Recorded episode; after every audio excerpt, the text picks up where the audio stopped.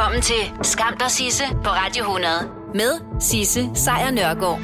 Ja, velkommen til. Det her, det er som bekendt bare en podcast. Hvis du vil høre The Real Deal, så er det hver dag 12-15. Men nu har jeg altså samlet det, som jeg synes, der er skamløst godt fra sidste uges program i en podcast til dig. Hey, det var så lidt. Som sagt, så ser 100 millioner amerikanere med, når der vises Super Bowl, og det var ikke anderledes i går. Og når der er så mange seere, så betyder det også, at reklamepriserne er helt i top. Øhm, 30 sekunders reklame under Super Bowl i går kostede 38 millioner danske kroner. For slet ikke at tale om, hvad det så også koster at lave de her reklamer, men, øh, men det kan vi kigge på senere. En af dem, som virkelig øh, greb dybt i lommerne i, øh, i nat, det var øh, den tidligere borgmester af New York, nemlig Michael Bloomberg. Han håber nemlig på at blive demokraternes præsidentkandidat senere på året. Det kan man sige, det er der jo mange, der gør. Men han besluttede sig altså for at annoncere det i, øh, i går, og øh, det gjorde han med ordene, jeg stiller op for at slå Donald Trump. Altid. Fint nok. Det skal han bare have lov til. Øhm, han er jo som sagt øh, eks-borgmester, og øh, har faktisk været ude før, og, og ligesom forklare, at det der med at være borgmester i New York, som jo er Donald Trumps hjemmebane, også betyder, at han selvfølgelig har arbejdet sammen med præsidenten. Det er noget, han har fået øh, skrald for, det er noget, han har fået smæk for, og det besluttede han sig for at bruge i den her reklame i nat. I videoen, der anerkender Bloomberg nemlig, at han dengang hyrede Donald Trump, men han hyrede ham af en speciel årsag til at bygge en golfbane. People have said when you were mayor, the city gave Trump a contract to operate a golf course. Yes, that's true. But he was the only bidder, and running a golf course is the only job that I would hire him for. I'm Mike Bloomberg, and I approve this message. Ja, på den måde så fik han jo på, ja, det ved jeg ikke, øh, på en eller anden måde høvlet alle, der kører øh, golfbaner øh, ned, men ikke desto mindre fik han da sagt det, han gerne ville, nemlig at han ikke mente, at Donald Trump kunne bruges til andet end at bestyre en golfbane. Den sidste, absolut sidste Super Bowl-reklame, jeg kommer til at snakke om i dag, er øh, en, der blandt andet handler om, hvor fantastisk det er, når man er hjemme. Altså, hvor sikker man føler sig, hvor behageligt til mode man er, og hvor meget man kan være sig selv. Og øh, en af de helt store skuespillere, der blev brugt i, øh, i nat øh, i reklamerne, var Jason Momoa. Og han er jo en stjerne, og har brug for, især som øh, sit stjerneliv, ligesom at kunne, kunne trække sig tilbage og være sig selv. Og det fortalte han altså om i en øh, reklame. Ja, for noget forsikring, tænker jeg. Det var det, det går jeg ikke så meget op i, men i en, øh, i en reklame i går. What does home mean to me? It's my sanctuary. It's the one place oh, I can let my guard down. Ja, det eneste sted, hvor han kan være sig selv. Han kan slappe af, han kan bare øh, nyde. Og så smider han altså skoene. Men så begynder han også at smide arme og afsløre, at de arme, han går ellers rundt og, og lufter i blandt andet Aquaman og i Game of Thrones, det er ikke øh, ægte arme, det er, det er nogle plastikarme, og han i øvrigt har de tyndeste arme indunder. Så smider han overkroppen og viser, at han også har et øh, skønt lille fuglebryst indenunder. Og endelig så ryger hans lange hår, øh, og det afslører, at han rocker en virkelig skaldet isse.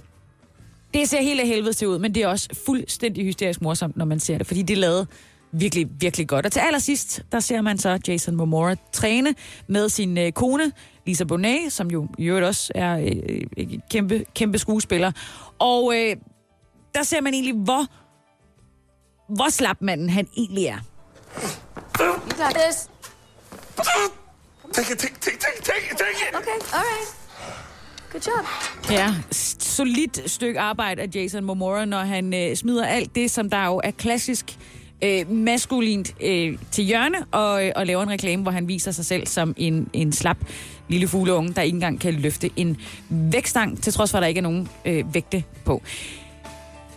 Jeg vil ikke øh, vise mere Super Bowl-lyd øh, herfra, fordi du bliver jo simpelthen nødt til at se de her reklamer, som jeg har snakket om. Og, og det er det hele værd. Virkelig, sæt dig ned i aften og, og nyd dem, hvis du altså vel og mærke ikke er typen, der gerne vil se highlights fra selve kampen, som jo blev vundet af et hold fra øh, Missouri, bedre kendt som øh, Kansas Chiefs. eller Kansas City Chiefs, og, og så har du også fået nyheden med det med. Nå, Alternativet har jo som bekendt fået ny leder. Tillykke med det, og de vil jo så øh, forsøge at gentænke partiet, gøre det til det grønneste parti. Og der kan de jo passende søge noget inspiration i udlandet, om man vil. De kunne måske endda vælge at kigge ned mod Spanien, nærmere bestemt mod Barcelona, fordi Barcelonas borgmester har henvendt sig til den lokale øh, øh, lufthavn, og øh, der, har hun, øh, simpelthen, der har hun simpelthen kommet med et forslag, nemlig nedlæg indrigsruten mellem Barcelona og Madrid. Det er øh, Europas mest trafikerede øh, flyrute øh, overhovedet. 2,3 millioner flypassagerer fløj sidste år indrigsruten mellem de to byer. Og fremover, der skal de, hvis det altså står til Barcelonas øh, borgmester, tage toget. Simpelthen. At Kolo, hun har jo så været ude med det her øh, forslag, og grunden til, at hun er det, at der er, øh, hun, hun siger, at der er jo øh, 483 km mellem de to byer. Og det kan med et højhastighedstog øh, tage to timer og 30 minutter at tage den tur. Flyturen tager en time og 20 minutter, men så skal man lige oveni øh, smide de to timer, man skal være, eller en time, man skal være i lufthavnen inden, og så er der efterfølgende tid, hvor du skal ind og ud af flyet, og du skal, hvis du skal ind til centrum og sådan noget. Det, det tager cirka lige så lang tid. Og hun argumenterer altså for, at det så ikke skal være muligt at flyve fra Barcelona til jamen, alle destinationer, hvor øh, toget i forvejen er et alternativ. Fordi de vil rigtig gerne have nedbragt udledningen af CO2, og især i transportsektoren. Fordi hvis man tager den her tur, en øh, returrejse imellem Barcelona og Madrid, så koster hver passager 165 kilo CO2. Med toget er det 38 kilo CO2, og det er jo virkelig, virkelig meget at spare lige præcis der. Med det her forslag, så øh, lægger borgmesteren, altså Adakulo, sig i, øh, i forlængelse af en udvikling i det hele taget i europæisk togtrafik, hvor de her korte flyruter oplever større konkurrence fra hurtigtog. Øhm, selskabet Eurostars ruter til og fra London og øh, kontinentet i det hele taget øh, oplever stigende kundetal og øh, lægger på den måde pres på de flyruter, der jo er imellem London og Paris og Amsterdam og Bruxelles, fordi folk gerne vil tage den alternative ordning, som jo ikke bør være den alternative, men bør være den tur, man tager, nemlig med toget. Samtidig så har faktisk også øh, et flyselskab i Holland, det der hedder KLM, de har besluttet sig for, at fra næste år, så de, vil de begynde at sende en del af deres passagerer med tog, i stedet for fly, på øh, ruten mellem Amsterdam og Bruxelles. Så hey, når selv flyselskaberne siger, tag toget, kunne det jo være, at man skulle gøre det. Nå ja, der er jo bare én ting. Det er stadigvæk rockerdyrt at tage det tog. Altså mens de fleste amerikanere søndag aften havde travlt med at se Super Bowl, så delte britterne deres svar på Oscars ud. Der var nemlig BAFTA Awards. Og ligesom ved alle andre prisuddelinger for tiden, så bliver der talt rigtig meget om, at hvide heteroseksuelle mænd, de sidder på det hele. Det blev sagt før. Det bliver sikkert sagt rigtig meget igen inden for en uges tid, når der vidderligt er Oscar-uddeling. Og en af dem, som delte priser ud i søndags, var altså den australske skuespillerinde Rebel Wilson. Og hun lagde, hun lagde godt ud. Good evening, distinguished guests. And those who don't identify as that. Hun fik simpelthen lige ramt dem alle sammen, altså dem, der var velkomne, og dem, der måske ikke følte sig så velkomne. Og så viste hun ellers, at hun er præcis øh, off-screen, som hun også er on-screen. Sorry, I was just told backstage that no one's getting a massive gift bag tonight. Yeah, um, instead, you're all getting a gifting wallet. Yeah, which is funny because that's also the nickname of my vagina. Helt klassisk Rebel Wilson, som jo øh, blandt andet har været med i øh, del øh, skønne komedier, men også øh, den her enorme fiasko Cats. Og det var hun heller ikke bange for at gøre grin med. Både den og så egentlig også lidt af sig selv. Now, as Graham was saying tonight, is all about sustainability. So, so I made this dress by sewing two old dresses together. The red is from that one time I didn't win Miss Australia. And the black is from a funeral I just went to for the feature film Cats. Ja, det var altså en enorm fiasko med Kat, som jo altså heller ikke blev nomineret til noget som helst. Også selvom den var spækket med øh, de største skuespillere. Selv de kunne ikke øh, berede det der, eller redde det der behårede stykke øh, musical. Ikke desto mindre, hun fik i det mindste lov til at holde på en BAFTA-pris, som jo er formet som en teatermaske, hvilket hun også bemærkede var en, en super god ting for tiden. But at least I get to hold this BAFTA for a moment. And wow, what a great way to stop yourself from getting coronavirus. Ja, og få lov til at gå rundt og bære sådan en uh, BAFTA-maske er jo uh, klart en af de bedre måder at undgå uh, coronaviruset på. Men det hele byggede altså langsomt om til den kategori, som hun skulle dele priser ud i, nemlig årets instruktør. Sam Mendes, Martin Scorsese, Todd Phillips, Quentin Tarantino, Bong Joon-ho. I look at the exceptional, daring talent nominated in this category, and I just I don't think I could do what they do. Honestly, I just don't have the balls. Nej, der var nemlig øh, kun testikler at finde i øh, lige præcis den kategori som øh, årets øh, instruktør, ligesom der har været i så mange andre uddelinger i år. Og det kan ikke være rigtigt. Simpelthen, det mente ingen ringer end øh, uh, Prince William, som jo er protector, om man vil, for, for BAFTA-prisen også. Yet in 2020, and not for the first time in the last few years, we find ourselves talking again about the need to do more to ensure diversity in the sector and in the awards process.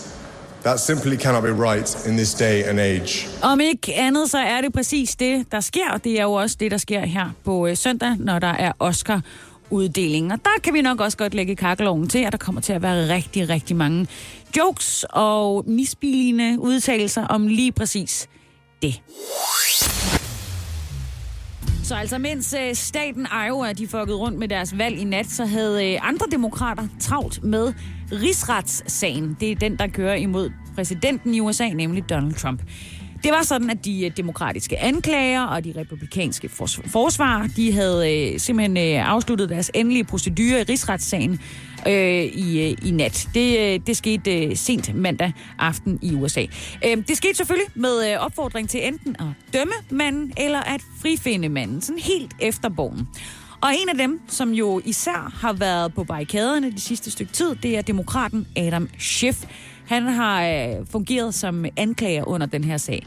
Og han sagde altså, at man kan ikke stole på, at den her præsident vil gøre det rigtige. Han har ikke forandret sig, og han vil ikke forandre sig, og I ved det.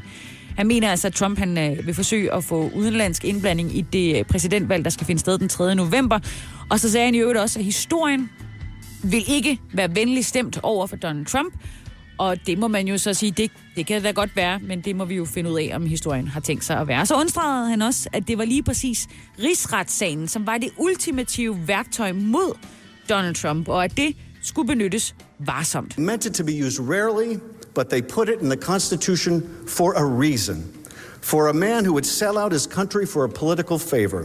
For a man who would threaten the integrity of our elections. For a man who would invite foreign interference in our affairs. For a man who would undermine our national security and that of our allies. For a man like Donald J. Trump. They gave you a remedy and they meant for you to use it. They gave you an oath and they meant for you to observe it. We have proven Donald Trump guilty. Now do impartial justice and convict him.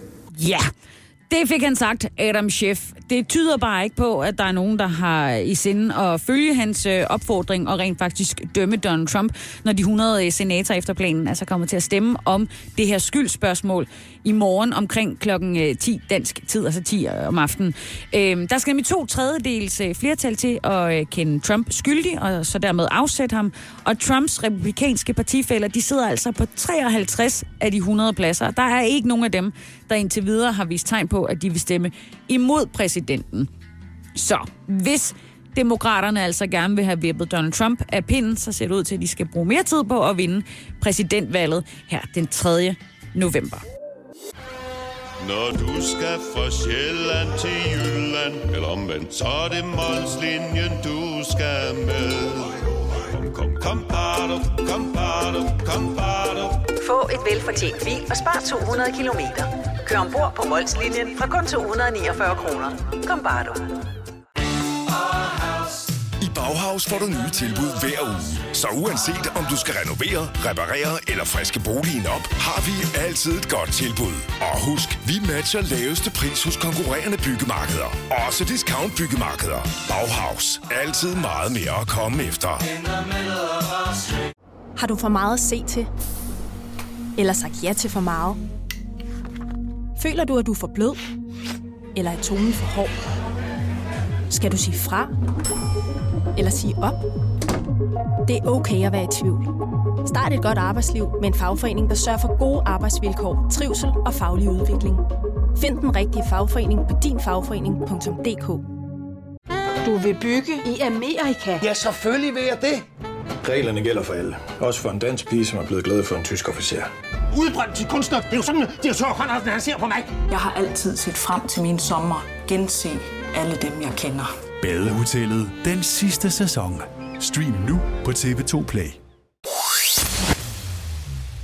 Dagens opdatering på øh, coronaviruset øh, herven, den er klar. Og den dansker, som jo altså blev indlagt her forleden i Belgien til øh, tests, for muligvis er blevet ramt, er nu blevet erklæret uden for fart. Vedkommende er ikke syg. Og dermed er vi tilbage til, at der er ingen syge danskere. I hvert fald, det er der helt sikkert. Men ikke nogen, der er ramt af coronaviruset. Endnu. Og er vi måske der, hvor vi er begyndt at snakke lidt for meget om det her virus? Det mener Ida Dunking. Hun er øh, forfatter, hun er læge, hun er med i det, der hedder Læger Formidler. Og hun kunne altså godt se, hvorfor medierne synes, at den her virus er en god historie. Men det er den jo, fordi at der er flere faktorer, der spiller ind. Altså, den øh, kommer fra Kina, og de selv kan, kan sætte nogle ting i gang, og der kan være nogle konspirationsteorier om, øh, kunne myndighederne have skjult oplysninger. Så kan det påvirke verdensøkonomien og andet. Men selve sundhedsaspektet øh, er jo sådan set ikke så interessant, så det er helt retfærdigt gør, at der hele tiden kører øh, breaking-bjælker og live-rapportager fra Roskilde Lufthavn og andet. Der synes jeg, det har taget en lille smule overhånd. Ja, det kan jeg måske godt give en ret i. Jeg pakker lige så stille og roligt mine øh, gule bjælker ned i... Øh, igen. Det, her, det sagde hun altså i morges til vores øh, morgenhold, at simpelthen det her, det har taget overhånd. Der er ikke nogen grund til, at vi kører så meget breaking på det. Og hvad sker der, hvis det er, at vi rent faktisk kører for meget breaking på det? Altså, hvad, hvad kan vi risikere med det? Jamen, det er jo med til at skabe en, en unødig frygt i os alle sammen. Altså, nu kunne man se uh, den anden dag, at uh, mundbind i Danmark simpelthen er revet væk fra hylderne. Øh, og jeg, jeg læste en uh, artikel i Berlingske om en kvinde, der var begyndt at uh, simpelthen fylde kælderen op med, med dåsemad og, uh, og tørmælk og andet, for simpelthen at være klar til en katastrofe. Og der er vi jo slet ikke. Altså myndighederne blev ved med også at fortælle os, at vi har styr på det her. Vi er ikke uh, bange for, at der skal komme et uh, stort udbrud i Danmark. Og når man også kigger på, hvordan den her sygdom arter sig, så er der selvfølgelig stadig en masse ting, vi ikke ved. Men den er, ser jo ikke ud til at være hverken super dødelig eller super uh, smitsom eller andet. Der er vi jo altså vant til at håndtere øh, sygdomme, der er på den måde langt farligere i både det danske samfund og også verdenssamfundet. Ja, det er vi. Øh, og jeg vil gerne sige sorry øh, for, øh, at jeg ikke har været tydelig nok omkring det, at øh, vores sundhedsmyndigheder netop siger, at det skal nok gå. De har styr på det. Skam dig, Sisse, på Radio 100. Med Sisse Sejr Nørgaard. I øh, Tyskland er der opstået øh, noget af en, øh, en had, et had, kan man, kan man vel kalde det, mod ejere af SUV'er, altså de her øh, store, fede, dejlige biler, der bare kan trumle over alt. Og det er desværre også det, der er sket. En frygtelig ulykke i øh, Berlin har altså fået øh, konsekvenser for ejere af SUV-køretøjer for over hele Tyskland. Det var en frygtelig ulykke i Berlin, som nu har fået konsekvenser for ejere af SUV køretøjer over hele Tyskland. Det er en helt bølge mod de her køretøjer, der er blevet spredt ud over landet, og er nu blevet til en slags øh, SUV-skam med øh, demonstrationer, der har været herværk og lovforslag, som vil have de her store og tunge biler ud af byerne, og faktisk, øh, hvis de kan få lov, helt ud af verden. Og man skal virkelig skubbe til, fordi der er rigtig mange øh, SUV'er derude. En fjerdedel af danskerne har ifølge Berlingske øh, et øh, sådan køretøj i garagen eller i indkørslen. Jeg vil lige række hånden op og sige, ej, hej, det har, det har jeg så også. Øhm, men okay, Kritikerne her, de mener, at SUV'erne de er farligere for andre trafikanter, og at bilerne er større klimasønder end andre køretøjer. Og alt det her, det begyndte for alvor at rulle i september sidste år. Det skete, da en 42-årig mand han, øh, i øh, Berlins centrum mistede kontrollen over sit øh, SUV-køretøj.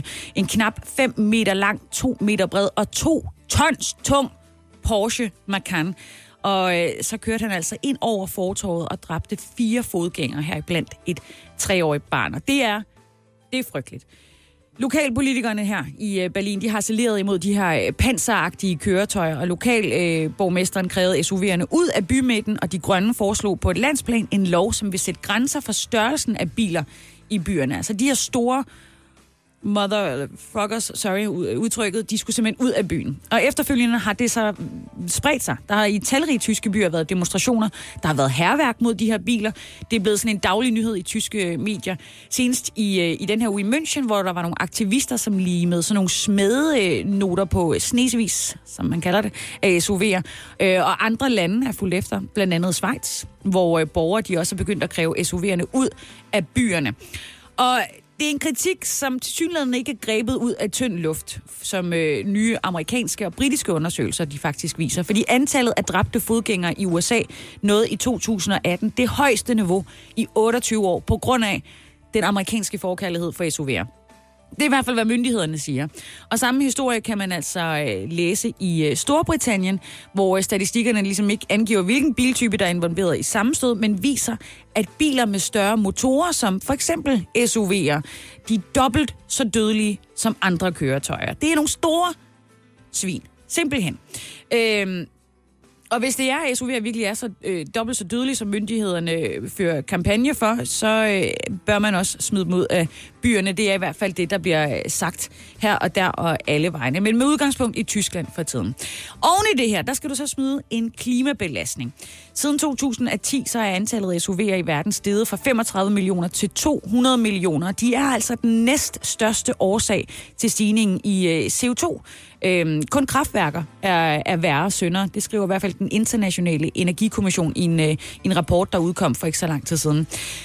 Så dermed så har de her forrygende, lækre biler altså fået øh, samme status som cigaretter, som flyveture, som røde bøffer. Altså, det er, man kunne lige så godt øh, sætte ild til, øh, til sig selv, for, fordi det er ikke en... Øh, en fed ting at eje. Og der vil jeg bare tilføje, at jeg er en af de skiderikker, der sidder i en øh, SUV. Det er jeg. Den kører på el. Bevares. Øh, og jeg kan faktisk ikke køre nogen som helst steder, hvis der er folk øh, foran mig. Den, den vil ikke... Øh, den, den kører simpelthen automatisk, hvad det angår.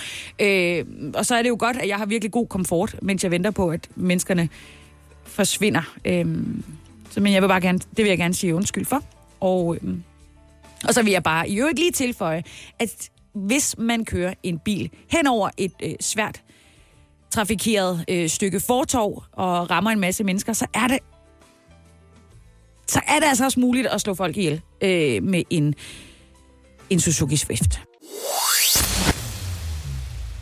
Og den her vinter har føles som øh, 10.000 timers miserabelhed. Det har jo været den kedeligste vinter nogensinde, og det har været rekordvarmt i januar, altså for varmt. Både her, længere nordpå, og ja, bare sådan mere eller mindre alle vegne. det er jo et dårligt tegn, når vi taler om øh, klimaets generelle tilstand, og uanset om man kører en SUV eller ej. Men man bliver nødt til lige en gang imellem at finde noget godt i, øh, i enhver situation. Sådan er det jo. Der er altid en, en, en lille diamant i bunken af kul. Og det er der jo ikke altid bevares, øh, for så havde vi alle sammen været super rige. Men, men du ved, hvad jeg mener. Øhm, fordi det her noget nær totale fravær af sne og frost i den her vinter, det er noget, der luner i vores hængepunkt. Ja! Herligt! Den her milde vinter, det gør det jo naturlig naturligt nok billigere at opvarme vores boliger, hvilket giver danske familier en besparelse. Og øh, holder de nuværende priser på opvarmning året ud, jamen så vil det give familierne sådan i gennemsnit 1900 kroner mere i rådighedsbeløb i løbet af et år. 1900 kroner. Det er ikke mig, der har regnet på det, det er Danske Bank. Øhm, bare lige, hvis du vil hænge mig op på noget, så er det ikke mig, der skal hænges op, det er Danske Bank. Vejret i Nordeuropa har i øh, begyndelsen af i år været meget, meget varmere, end det plejer at være. Det har altså medført en lavere efterspørgsel på, øh, på varme, og det sætter jo ligesom gang i priserne. Og sammenlignet med december, så er priserne på gas øh, dykket med 33 procent.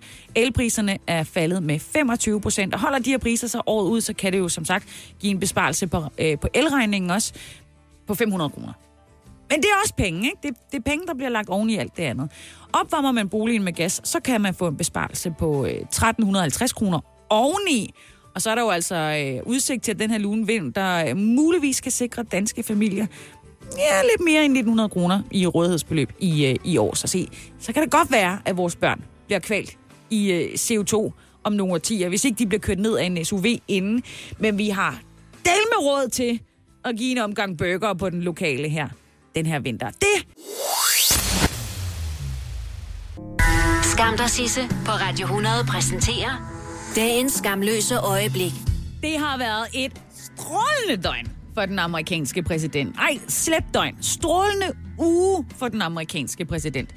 Demokraterne, de rodede jo rundt i øh, staten Iowa for at finde ud af, hvem der havde vundet valget der, og det får kun republikanerne til at se endnu stærkere ud. Og i aften så skal der stemmes om hans øh, skyld i rigsretssagen, og det ser ud til, at manden simpelthen går fri. No problems. Og endelig så holdt han sin øh, State of the Union-tale i nat, og det kunne bare ikke bedre i USA. I am thrilled to report to you tonight that our economy is the best it has ever been. Our military is completely rebuilt, with its power being unmatched anywhere in the world, and it's not even close. Our borders are secure. Our families are flourishing. Our values are renewed. Our pride is restored. And for all of these reasons, I say to the people of our great country and to the members of Congress, the state of our union is stronger than ever before. Simpelthen. På bare tre år, der er økonomien den bedste, den nogensinde har været. Militæret er stærkere, end det nogensinde har været før. Dets magt er uovertruffent. Andre nationer er end ikke tæt på at kunne matche det amerikanske militær. Grænserne er sikre. Ja, ja, der var lige en vind, der væltede muren her forleden, men grænserne er sikre. Familierne, de blomstrer. Værdierne, de fornyes. Stoltheden er gendannet. Og af de årsager kunne Trump altså sige, at USA er stærkere end nogensinde før. Der er muligvis nogle mennesker derude, der vil argumentere for, at det ikke er helt rigtigt, men lad dem om det. Fordi talen her blev selvfølgelig hudet og hæppet på i øh, kongressen, hvor republikanerne gik fuldstændig rockkoncert amok, mens demokraterne, som jo var iklædt hvidt og meget dystre miner, de bare sad og, og rullede med øjnene. Og da det hele var overstået, da den her lange, lange hyldest af Trump selv øh, var færdig, jamen, så rejste Nancy Pelosi sig, altså formand for repræsentanternes hus, og tog Trumps tale og rev den over. Simpelthen. Midt over. Og det var, hun er ikke så, så stærk en dame, så hun tog det sådan i flere bidder og, og rev, rev alle så, så, siderne over.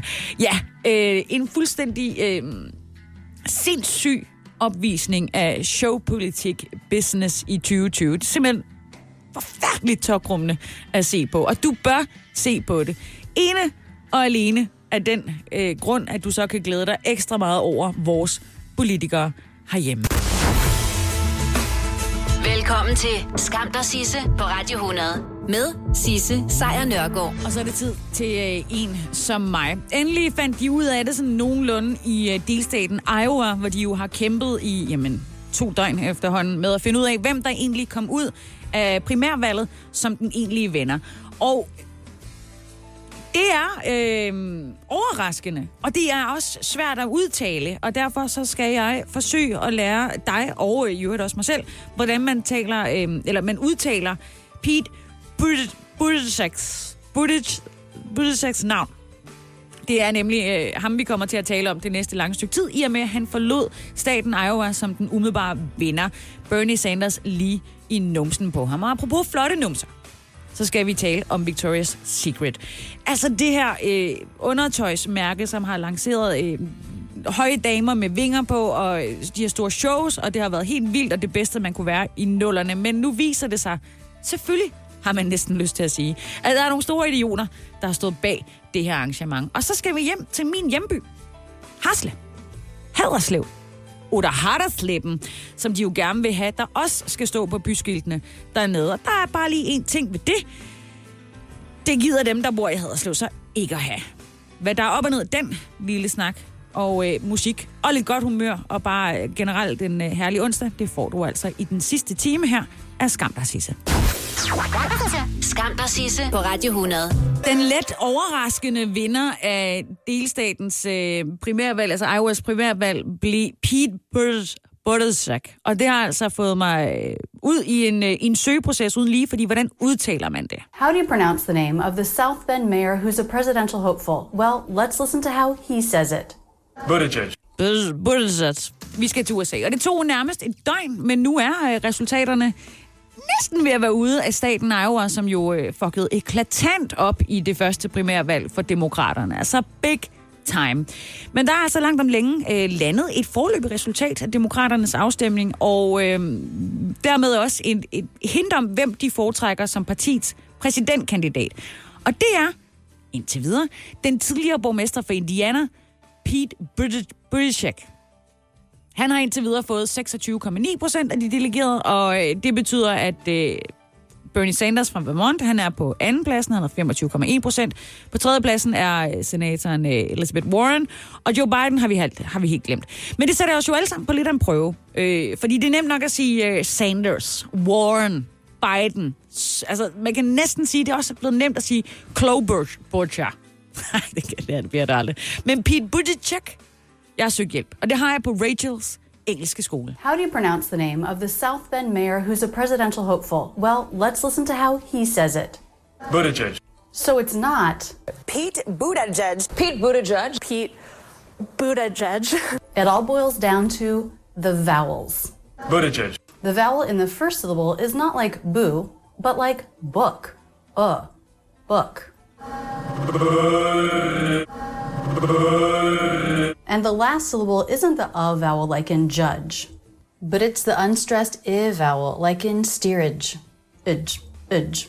So not uh, but uh. Buttigieg. Buttigieg. Buttigieg. Buttigieg.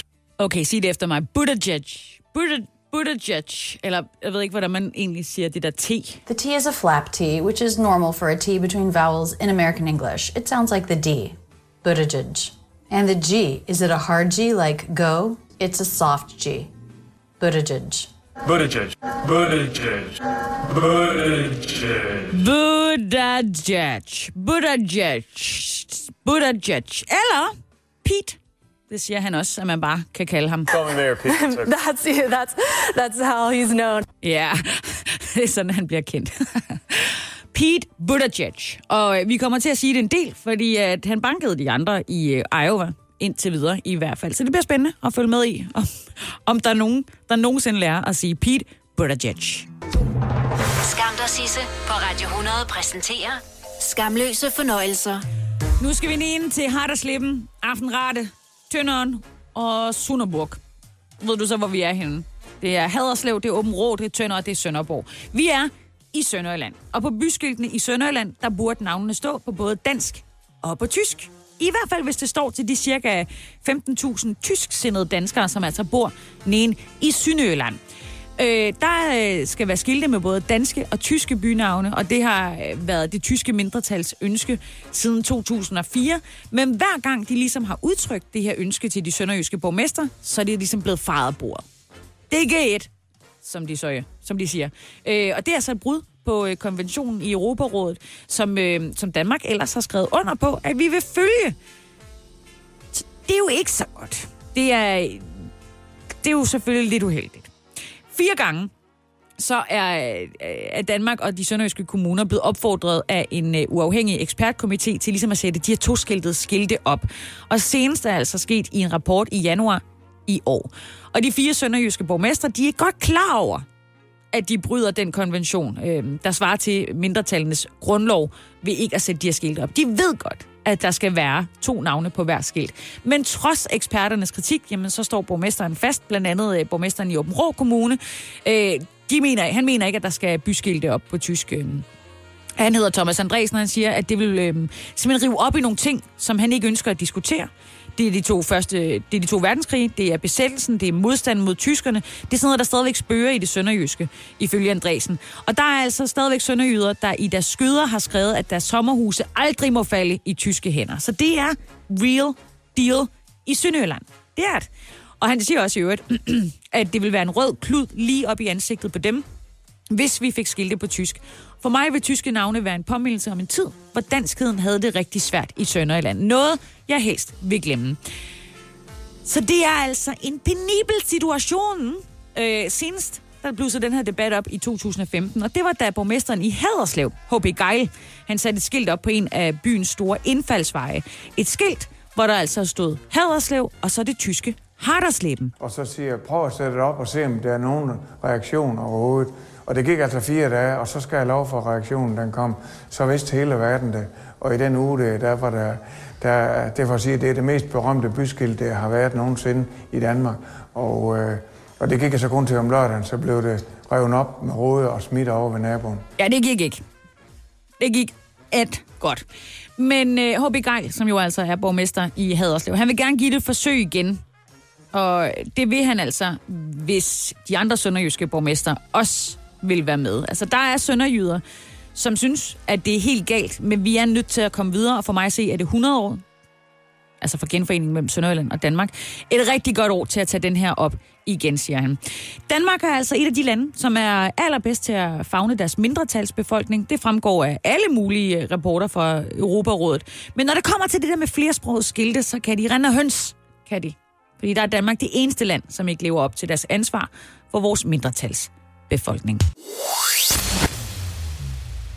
I årvis så har de her Victoria's Secret Show været noget af det allerstørste, man kunne opnå som en øh, model. Gik du øh, catwalk der med de der store vinger på, så var du garanteret en solid karriere inden for det fag, som det jo er at gå catwalk med, med lidt tøj på. Og øh, det er jo super. Men nu øh, viser det sig, at det har været et rigtig latterligt sted at gå catwalk.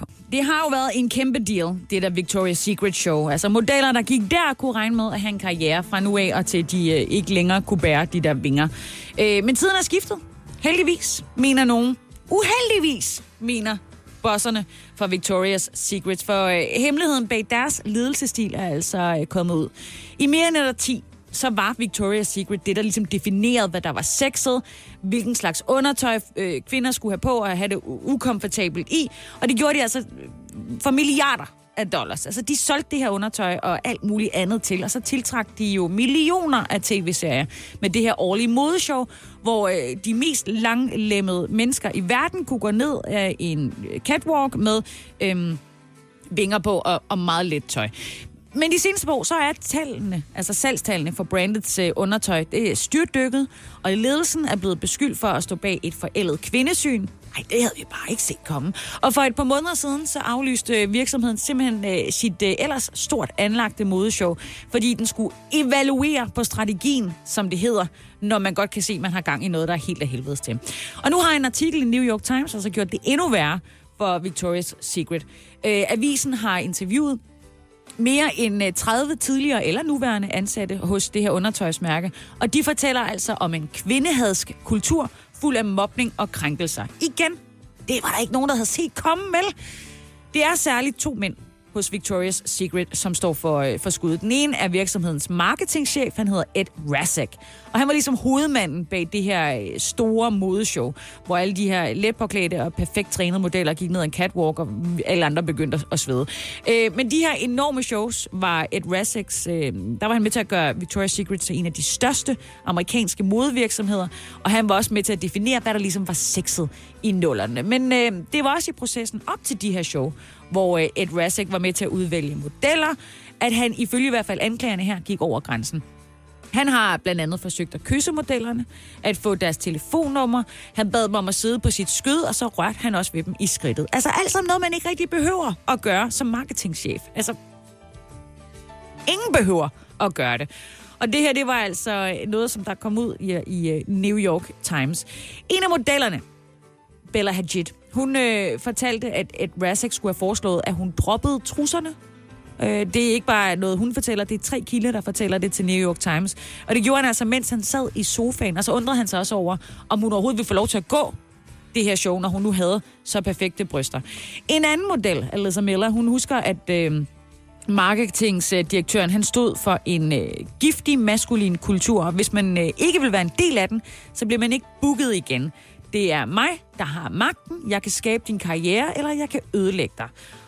Det fortæller hun om øh, Rassiks øh, ledelsesstil. Og hvor er det nu, man har hørt det før? Åh, oh, ja, hvor... Mm, Weinstein. Ja, præcis.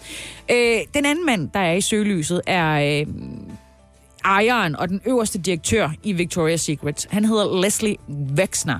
Og øhm, hvor beskyldningerne mod hans øh, kompagnon her, Ed Rasek, de går på hans handlinger, så er problemet for Lexi, Leslie sorry, Wexner, at han ikke gjorde noget.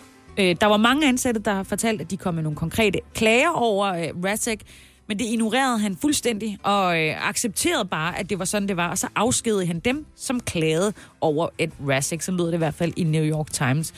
Han har ikke selv vil kommentere på det. Øh, Ed Rasik skriver i en øh, mail til avisen, at alle beskyldninger er kategorisk falske, fordrejet og taget ud af kontekst. Of course. Og for et par dage siden, så kom det så frem, at uh, Leslie Wexner, han nu overvejer helt at trække sig fra direktørposten, eller sælge Victoria's Secret. Uh, og efter det ligesom kom ud, jamen så steg aktierne i mærket uh, med 12 procent. Så det kan faktisk svare sig og opføre sig ordentligt.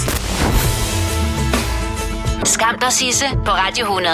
Med Sisse Sejr Nørgaard.